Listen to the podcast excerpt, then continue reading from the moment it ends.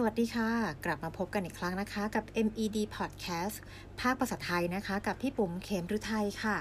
ซึ่ง EP นี้ก็เป็น EP ที่ 395 แล้วนะคะ ก็ไม่น่าเชื่อว่าพวกเราเนี่ยอัดพอดแคสต์กันมาได้เกือบ 400 EP แล้วนะคะ ก็ต้องขออนุญาตชื่นชมทุกคนเลยนะว่า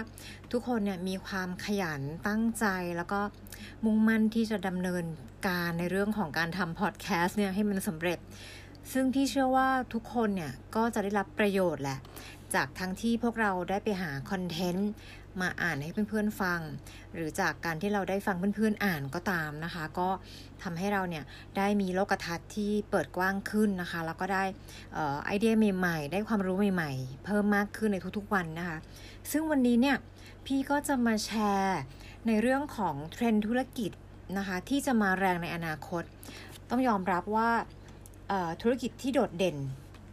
สำหรับในยุคนี้เนี่ยก็หนีไม่พ้นธุรกิจที่เกี่ยวข้องกับผู้สูงอายุจริงไหมคะ เพราะว่าประเทศไทยในกำลังจะก้าวเข้าสู่สังคมผู้สูงอายุเนอะหรือว่า aging society นะคะ ซึ่งจากจำนวนประชากรผู้สูงอายุที่เพิ่มขึ้นอย่างต่อเนื่องนะคะ เพราะว่า ทคโนโลยีทางการแพทย์เนี่ยมันก็มีประสิทธิภาพมากขึ้นดีขึ้นนะคะทำให้อัตราการเสียชีวิตเนี่ยต่ำลงก็คือแปลว่าอะไรพวกเราก็แปลว่าเราอาจจะมีอายุยืนยาวมากขึ้นเนาะจากที่เราเคยเซตไว้ว่าผู้หญิงก็น่าจะประมาณ 80 ผู้ชายก็ 70 นะ อาจจะยืนยาวกว่านั้นก็ได้นะคะ ดังนั้นแล้วเนี่ย แล้วก็อีกอันนึงก็คืออัตราการเกิดของเด็กในประเทศไทยก็ลดลงนะคะ แน่นอนว่าผู้สูงอายุมากขึ้น ซึ่งเป็นโอกาสแล้วก็ความท้าทายนะของ ผู้ประกอบการนะคะที่ถ้าหากว่าเราสามารถตีโจทย์ได้แตกว่าธุรกิจหรือว่าสินค้าประเภทไหน ที่เราจะสามารถเจาะเข้าไปที่ตลาดกลุ่มผู้สูงอายุได้เนี่ยก็เชื่อว่าเรามีโอกาสที่จะเติบโต แล้วก็ได้รับประโยชน์นะคะ จากการมีสังคมผู้สูงอายุได้อย่างแน่นอนนะคะ ธุรกิจแรกเลยค่ะพี่ว่าอันนี้เราทำได้ ก็คือเป็นธุรกิจที่ปรึกษาวางแผนทางการเงินหลังเกษียณนี่เองค่ะ อันดับหนึ่งเลยเห็นไหมคะ มีผลสำรวจออกมาค่ะว่า เรื่องที่ผู้สูงอายุเนี่ยหรือคนที่จะใกล้เกษียณเนี่ยกังวลมากที่สุดอันดับหนึ่งก็คือ ฐานะทางการเงินหลังเกษียณนั่นเองค่ะ ว่าจะมีเงินเนี่ยพอใช้หรือเปล่า เพราะว่าช่วงหนุ่มๆสาวๆเนี่ยหรือวัยทำงานเนี่ยก็อาจยังไม่เห็นความสำคัญ ก็เลยไม่ได้วางแผนทางการเงินกันเท่าไหร่เนาะทำให้เป็นโอกาสของธุรกิจที่ปรึกษาทางการเงินค่ะ ซึ่งยังสามารถเติบโตได้เยอะเลยนะคะ เพราะว่าอายุเฉลี่ยของคนไทยเนี่ยที่มีทิศทางสูงขึ้นอย่างต่อเนื่อง มันทำให้ความเสี่ยงทางด้านการเงิน เมื่อถึงวัยเกษียณเนี่ยเพิ่มมากขึ้นตามไปด้วย หลายคนก็เลยเลือกใช้บริการค่ะ นักการเงินมืออาชีพนะ มาช่วยลดความเสี่ยงนี้ออกไปนะคะ ก็ลองดูเนาะพวกเราอาจจะพลิกผันนะทำอาชีพที่ปรึกษาทางการเงินหลังเกษียณก็ได้นะคะ เงินดีด้วย 2. นะคะ ธุรกิจอาหารเพื่อสุขภาพ กลุ่มอาหารเพื่อสุขภาพต่างๆเนี่ยไม่ว่าจะเป็นอาหารคลีน หรือว่าอาหารที่ใช้วัตถุดิบออร์แกนิก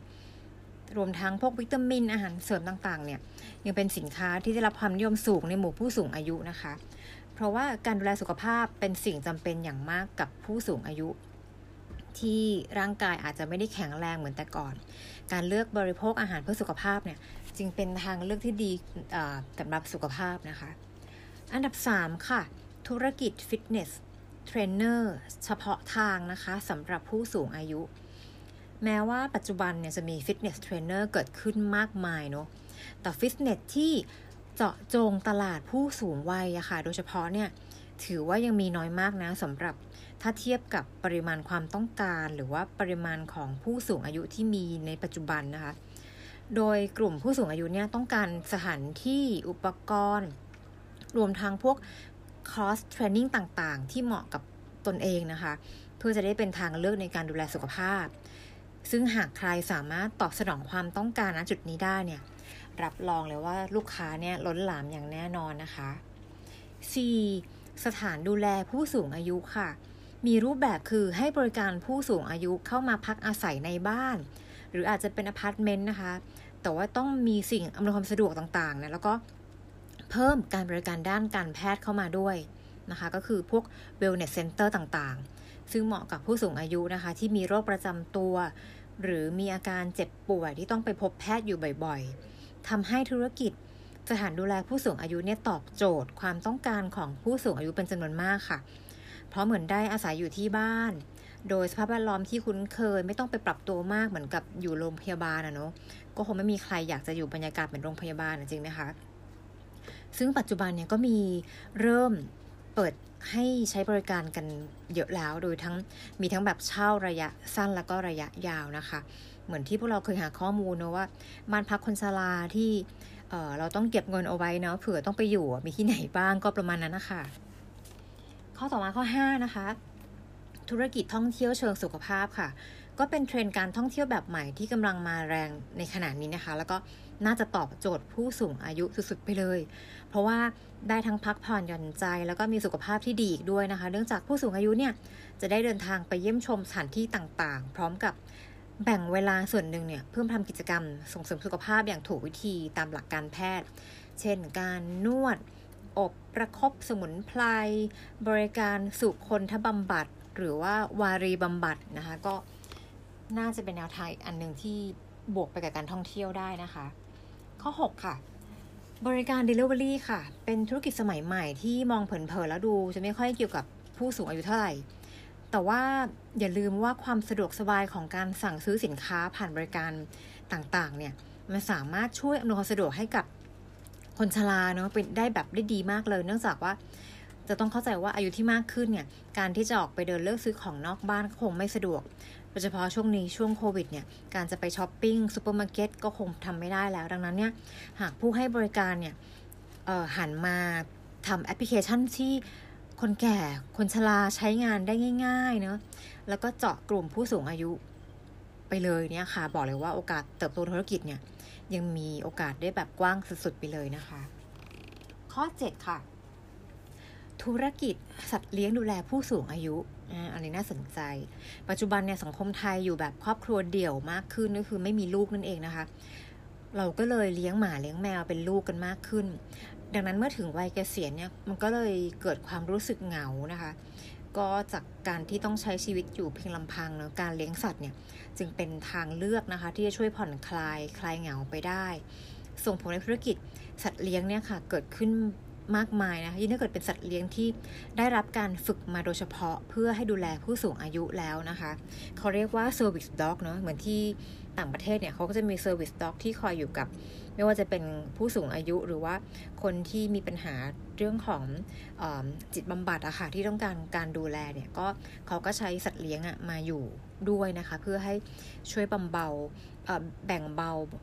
เรื่องของความเครียดนะคะ เรื่องของภาวะซึมเศร้าได้นั่นเองค่ะ ข้อ 8 ค่ะเฟอร์นิเจอร์สำหรับผู้สูงอายุ จะเห็นว่าปัจจุบันเนี้ยมีผู้ประกอบการหลาย ๆ เจ้าเนาะหันมาสร้างผลิตภัณฑ์ เครื่องใช้ภายในบ้านหรือว่าเฟอร์นิเจอร์นะคะ เพื่อรองรับความต้องการทางกาทางกายภาพของของคนชรานะคะ ซึ่งจะช่วย อำนวยความสะดวกในชีวิตประจำวันนะคะ ไม่ว่าจะเป็นการเดินการต้องจับราวบันไดการเข้าห้องน้ำนะคะ เพราะว่าจริงๆแล้วหรือแม้กระทั่งเตียงนอนเนาะที่สามารถปรับระดับได้นะคะ มีรีโมทคอนโทรลหมอหรือเก้าอี้สำหรับคนชรานะคะ ออกแบบมาให้รองรับการใช้งานของคนแก่ได้เนี่ย ก็ยิ่งถ้าบริษัทไหนนะ รับเรโนเวทห้องหรือว่าบ้านให้กับคนชราได้เนี่ย ก็จะทำเงินได้ดีทีเดียวนะคะเอาละข้อ 9 นะคะ ประกันสุขภาพประกันชีวิต ธุรกิจประกันสุขภาพแล้วประกันชีวิตเนี่ยก็ยังมีโอกาสเติบโตได้อีกเยอะนะคะ เพราะว่าจากปัจจุบันเนี่ยคนไทยก็เริ่มมองเห็นประโยชน์ละของการทำประกันมากขึ้น ผู้สูงวัยที่มีจำนวนเพิ่มมากขึ้นนะคะก็เป็นอีกปัจจัยหนึ่งที่ทำให้บริษัทประกันเนี่ยขายกรมธรรม์ได้สูงขึ้นตามไปด้วยนะคะ เพราะว่าสามารถคุ้มครองความเสี่ยงเรื่องสุขภาพของกลุ่มคนชรานะคะ รวมทั้งปัจจุบันเนี่ยคนไทยก็มีอัตราครอบครองกรมธรรม์ประกันชีวิตที่ค่อนข้างต่ำนะเมื่อเทียบกับจำนวนประชากรทำให้ธุรกิจประกันเนี่ยก็ยังมีโอกาสเติบโตได้อีกเยอะนะคะอ่าคราวนี้ข้อสุดท้ายแล้วค่ะ ธุรกิจ ความงามเพื่อการชะลอวัยอันนี้สาวๆน่าจะชอบนะคะ ถึงแม้ว่าอายุจะมากขึ้นแต่ก็คงไม่มีใครที่อยากจะให้ตัวเองดูแก่จริงไหมคะ ยิ่งถ้าเกิดแบบเลขสี่ถามหาแล้วเนี่ยก็ถือว่าน่าจะเป็นวัยที่ครึ่งทางของชีวิตแล้วเนาะรอยเหี่ยวรอยย่นก็อยู่บนหน้าไม่ได้แล้วรับไม่ได้นะคะ ก็อยากที่จะดูหนุ่มดูสาวอยู่เสมอ ก็เลยเป็นโอกาสของธุรกิจเสริมสวยเสริมความงามสำหรับผู้สูงอายุค่ะ ซึ่งปัจจุบันก็จะเห็นว่ามีผู้ประกอบการหลายรายที่หันมามุ่งเจาะตลาดผู้สูงอายุโดยเฉพาะนะคะ ก็นำเอาพวกสมุนไพรมาผสานกับเทคโนโลยีทางการแพทย์อะค่ะ แล้วก็สร้างผลิตภัณฑ์ชะลอวัย ลดรอยตีนกา ลดรอยฝ้ากระต่างๆสำหรับผู้สูงอายุขึ้นมามากมาย อืมอันนี้ก็เป็น 10 ไอเดียสำหรับธุรกิจในอนาคตที่กำลังจะมาแรงนะคะใน เร็วๆนี้แหละ ก็ลองดูว่าจะมีไอเดียไหนที่ที่เราจะสามารถทำควบคู่กันไปได้กับงานนะคะ หรือว่าไอเดียไหนที่เออพอจะเป็นไอเดียในการให้เราต่อยอดในเรื่องของรายได้ หรือว่ามาเป็น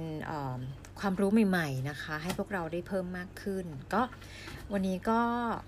จบกันเท่านี้นะคะ แล้วก็พบกันใหม่ใน MAD Podcast ที่ ขึ้น EP 400 อัพแล้วนะคะ ก็วันนี้ก็ลาไปก่อนนะคะ สวัสดีค่ะ